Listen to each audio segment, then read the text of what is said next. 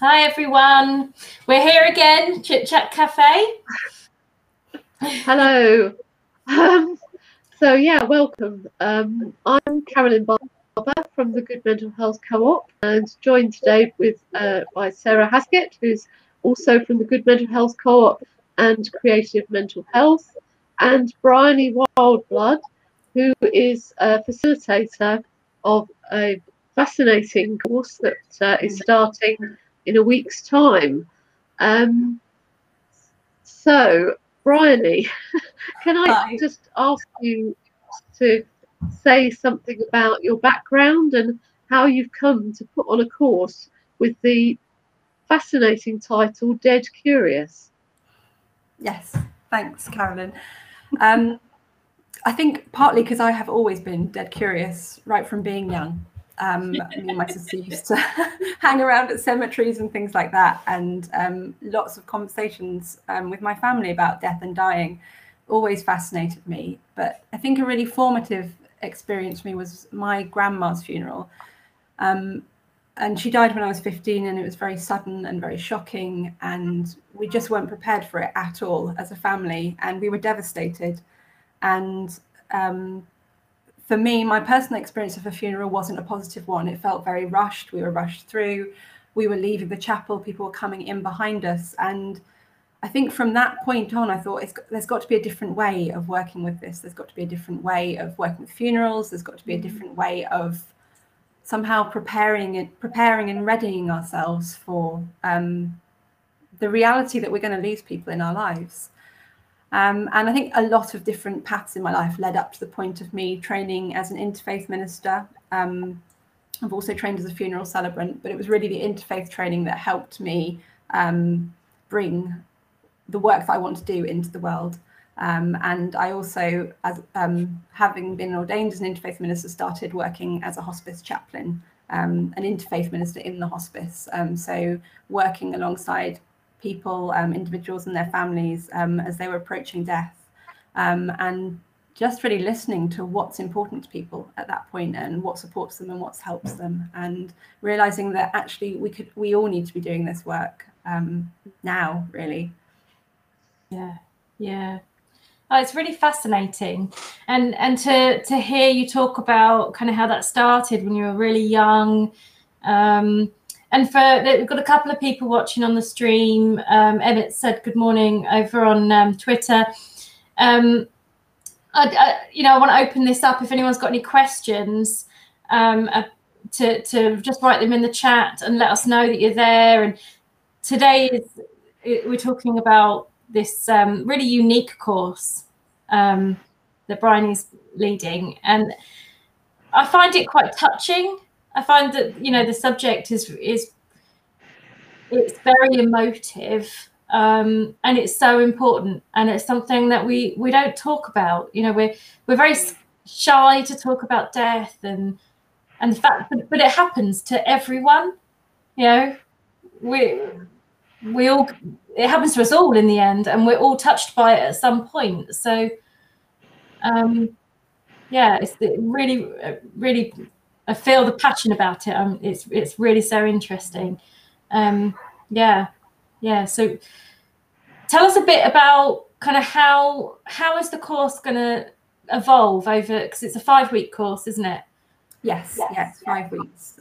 So it's five live Zoom sessions, um, and then there's a fortnight between each session, which was really um, to give people space to digest what comes up in the sessions mm. um, and time to reflect as well. So there's a lot of um, sort of what I call self-directed learning as part of this course because it's really about getting to know ourselves.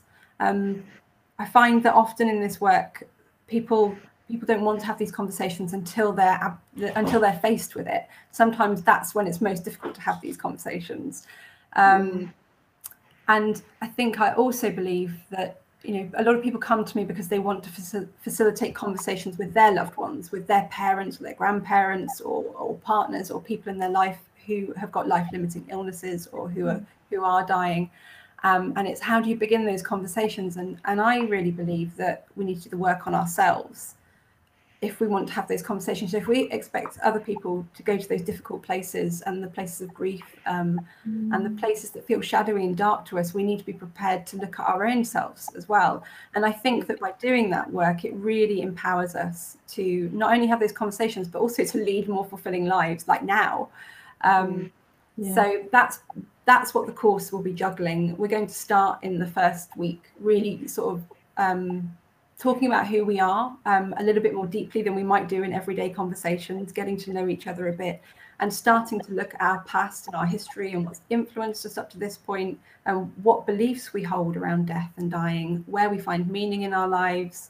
Um, whether we've got any hang ups about that, things that don't feel comfortable to us, things that we're absolutely certain of. We'll be exploring all of that. And mm. then as we move through the course, we'll be looking at the idea of what do we mean by good death, to have a good death? What does that mean for us individually, as a community? Um, what does that mean in relation to our friends and family? Um, and what might that look like for us? I mean, obviously, I'm not, you can't plan because you don't know what's going to happen.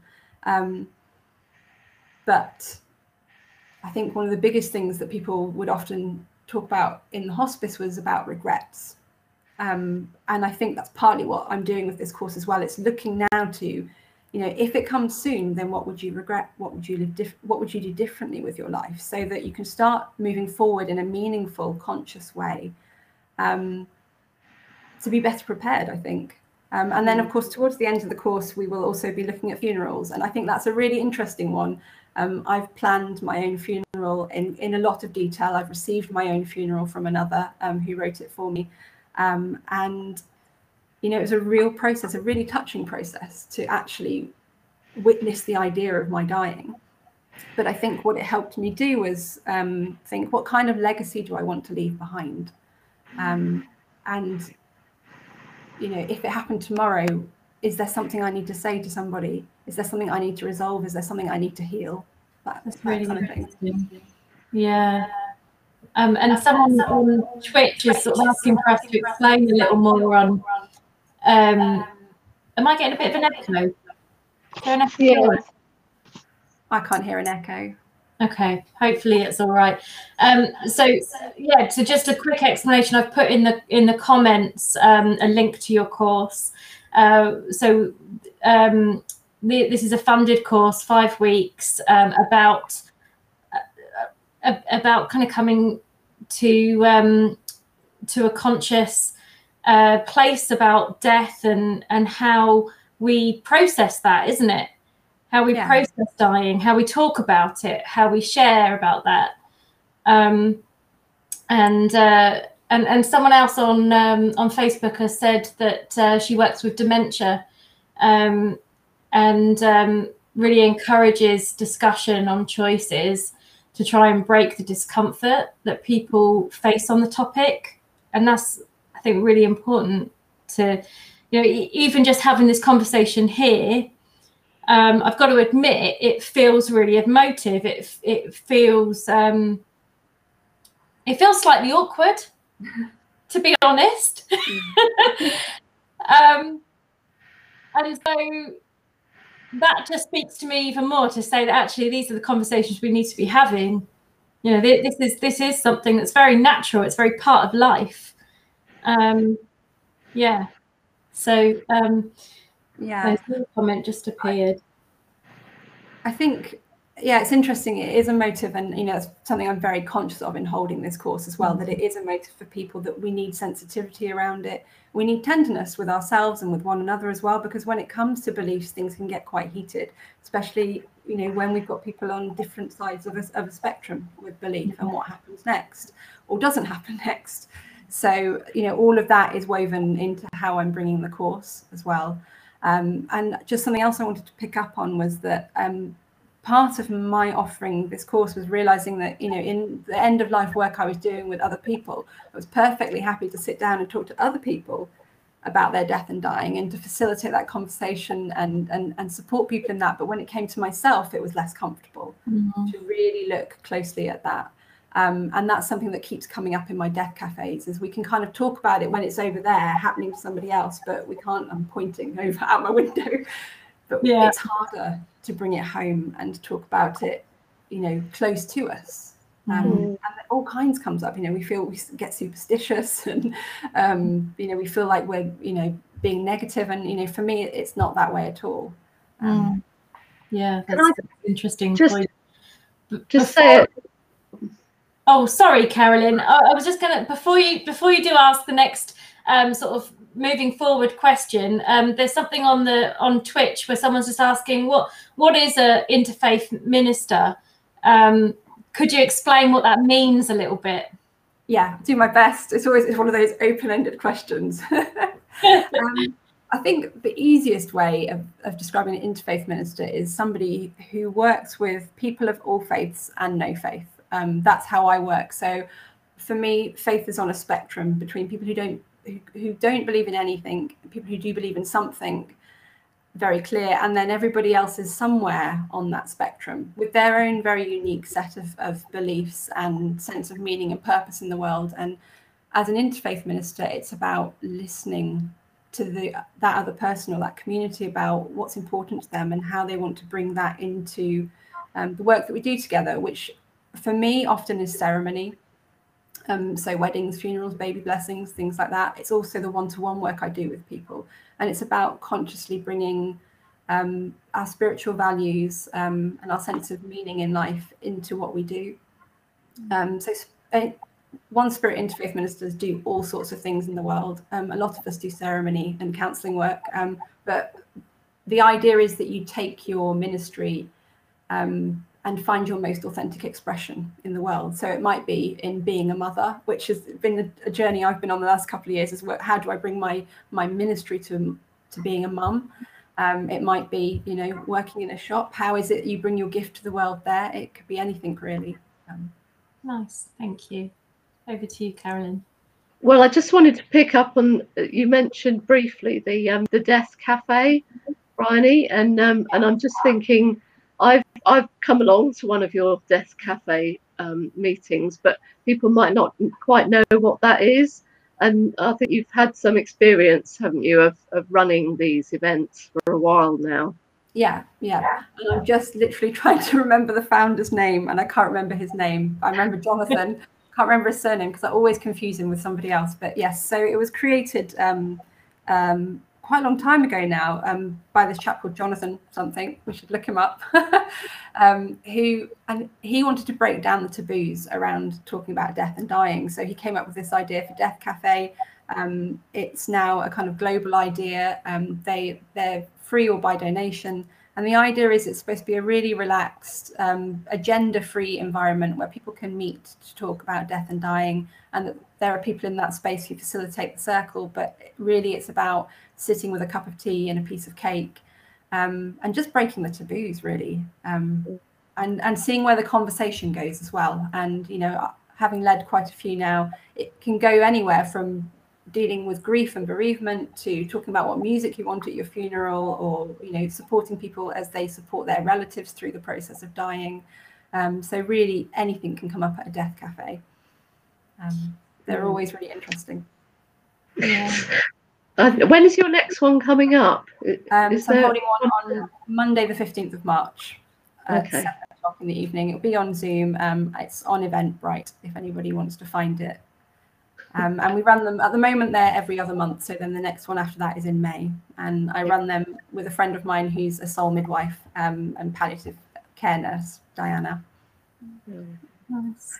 Yeah. And I suppose um, the other question that I wanted to ask was about the um, if people sign up for your course, what kind of preparation do they need to make? And and I also thought it's it's helpful to remind so with this particular course you do have to attend don't you the live certainly definitely the first live session yeah. to then be part of the group yeah. um it with some of the other courses are being recorded but that's not the same with this course yeah yeah i think I'm really encouraging people to come to as many of the sessions as they can. I mean, in theory, you can listen to the recording, and if you've got a real reason for not being there, you know that that's okay. But what I want the group to do is create this strong container for for the emotive subject that is death. And I think if you that you know we all need to be there for that, and we need to build that trust between us to share what's vulnerable and what's difficult.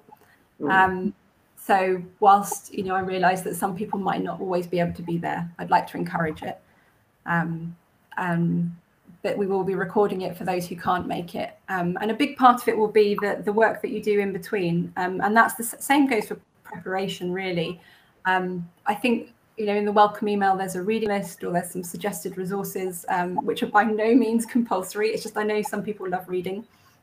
Or like me, I like to buy lots of books and have them on my shelf and hope to read them one day there are some amazing books out there on the subject now, which I think can really open your mind about what's possible um, when it comes to having these conversations um, mm-hmm. and offering choices. Um, but I think the best preparation would be, for me, I would start journaling and writing down, you know, what what do you feel curious about? What would you like to know more about? And what have you found difficult up till now? What brings you to sign up to do a course like this? Starting to get curious about what it is that's calling to you in this work. Mm. And and what kind of um, I mean, is this is this for any type any type of person, or or would you say that there's a you know a type of person that you're expecting will sign up for this course? Um, I'd like to say there isn't a type of person. Um, I really hope there isn't, because um, I'd like, I would like, you know, I genuinely would like more and more people to talk about this. And my my mm. experience is that, you know, the, the spectrum of people I've had these conversations with, you know, at, because you know through the hospice work and then through my work in the cer- in ceremony, people often come up to me after weddings and end up talking to me about death and dying. I mean, I don't know if it's me that invites those conversations, but I actually find that most people given the right conditions, do want to talk about this sort of thing. Mm. I mean, they may not want to talk about their own death and they may not want to talk about their funeral, but people do want to talk about what matters in life and what's important to them. Um, and yeah, they, they really so. relish those conversations. It's just that it's providing a space for those conversations to happen. And I think we can get a bit awkward and we're more comfortable talking about the weather at a bus stop than we are about, you know, what it means to be alive right now. yeah, that, um, that makes sense. It's so true yeah i mean i think um you know my experience of death cafes is that they do tend to they don't attract a certain sort of person but i think the people who come have normally brushed up against death in some way in their lives perhaps you know immediately or recently and perhaps further away but something in the idea of death, death cafe kind of resonates for them. They go oh okay. There's something here that is calling to me that i want to go deeper with um, or just ask some questions about or find out what other people think about this. Hmm. It's, it, it's interesting um, because from my, my background as a CBT therapist, um, obviously, I, you know, I often help people with death anxiety and illness anxiety. And one of the ways that we would look at uh, helping someone with that is to really, you know, face it and think about it and, you know, really examine what it means for them to have an illness or to die. And and i think you know this work that you're doing it yes it, it there's um, it's reaching out to those people who are like feeling a connection to this at the moment. Um, i'd potentially suggest as well you know it's reaching out to people who who maybe don't think that they're connected to it or don't want to think about it but actually by by doing that by jumping that threshold it's going to be helpful because having those conversations um, just help us. You know, it, if we're anxious about something, then face talking about it, getting it out in the open is is a really healing way. And yeah, yeah. yeah so I, am really particularly interested in in that work, and it's fascinating. Yeah, and I, th- you know, I think to talk about death is to talk about life as well. We can't separate the 2 mm-hmm. um, they're so closely interwoven. And you know, this was really striking for me when I was pregnant and having a child, which was all about life and bringing life into the world. And yet, suddenly, my own death and relationships that came really to the fore with me, and I had to work with it in a way that I hadn't had to face up until that point, even though I'd done lots of hospice work. Um, but, and it changed everything for me. So you know, and I, am thinking of, actually of a chap called Stephen Jenkinson who um, is a, has works in hospices in the states, and he does lots of reading and speaking, and has toured the world, and he talks about this tribe in South America, and he says they don't have a word for grief because it's the same as the word for praise. So to grieve wow. life is to praise it. And you know, mm. for me, that's just so poignant because actually, that when we're grieving, that's what we're doing. You know, it, it's dark and it's difficult, but it is a celebration of how much we've loved somebody or something mm. that. Um, mm. And that's really, for me, the essence of this, of what I'm trying to do, is to bring in that, that the precious quality of life. Mm. Yeah, yeah. It's nice. That's really touching. Is there is there anything else you'd want to add to kind of let people know about, Bryony? Um, I mean, I think I know for the people who are on the live stream, um, just to say that there's so many amazing resources out there. There's lots of um, there's so much more than there used to be. Lots of people writing great books and blogs. Um, lots of people who work in end of life, I think, speaking about their experiences and what they've learned. And I think it's always really valuable to to just dip into them and, and see see what comes up for you. Um, for the people who are thinking about joining the course, I hope I've kind of communicated it in, in, in what I've brought today, but I want to say that yes, it will be emotive and and all of those things and sensitive, but I hope that it will be inspiring too. And I hope it will leave people feeling enriched and empowered. And also I hope we'll have fun with it you know, I want people to bring their sense of humor because you we need that too. Mm. Yes, yeah, mm. I totally agree. And even though it's just a, a, a, motive and it's, you know, and yes, it's it, it's powerful, it's strong. That, that it doesn't mean it it's necessarily depressing. Actually, it can be beautiful, and it, yeah, it, it is part of life, and it you know, and it's it's a cycle, isn't it? The cycle of of how things work, and and there is beauty in that. Yeah, definitely. Yeah. And it's a celebration. I like that. And and gosh, we've got l- loads of comments on on the stream here. Lots of interest in this. Um, uh, so yeah, Lee on Facebook saying the course sounds fascinating. Um, already started collecting some music that I like. Oh, that's mm. that's that, that's a great way in as well. If for anybody listening, thinking, how do I have these conversations with people? music for your funeral is one of the things people love to talk about bizarrely because everybody's like oh yeah actually you know some people have got loads of songs and some people like they need a one song that they definitely want and i think for us you know music is such an amazing way for us to express ourselves and who we see ourselves as in the world yeah. I, I, yeah, I had a friend um, who passed away a, a, few years ago very suddenly actually but um, my friend nikki um, and uh, she in in her funeral, um, her family played a song that that they played as we went in that made everyone laugh because it was just so Nikki. and it was wonderful because there we were, you know, half in tears, you know, mourning the loss of a great friend and a truly wonderful person. And then we heard this really comical song that was just so her that we all just started laughing. Yeah. It, yeah, it's actually making me happy. It was really beautiful. Yeah. Um, yeah, lots of interest on the stream. Those of you who are watching, you know, the, the course is in the in the link there. Um, I'd love to talk about this more. Maybe we'll get you on again another time just to have a good old chat about this. It's a big subject. Yeah yeah there's obviously drawing a lot of interest it's something that that we want to put out there but i'm going to stop talking now thank you so much okay it was really great chatting to you bryony and uh, yeah very much looking forward to your course so yeah me um, too thank you thanks, thanks all for um, watching the the video will be available won't it to rewatch and uh, and come and sign up yes. okay all right. Bye bye, everyone. At uh, 10 o'clock on the Tuesday. That's right, isn't it? It's, yeah. um, yes. Yeah, yeah. Sorry, 10 o'clock starting next Tuesday. Yeah. Bye, everyone.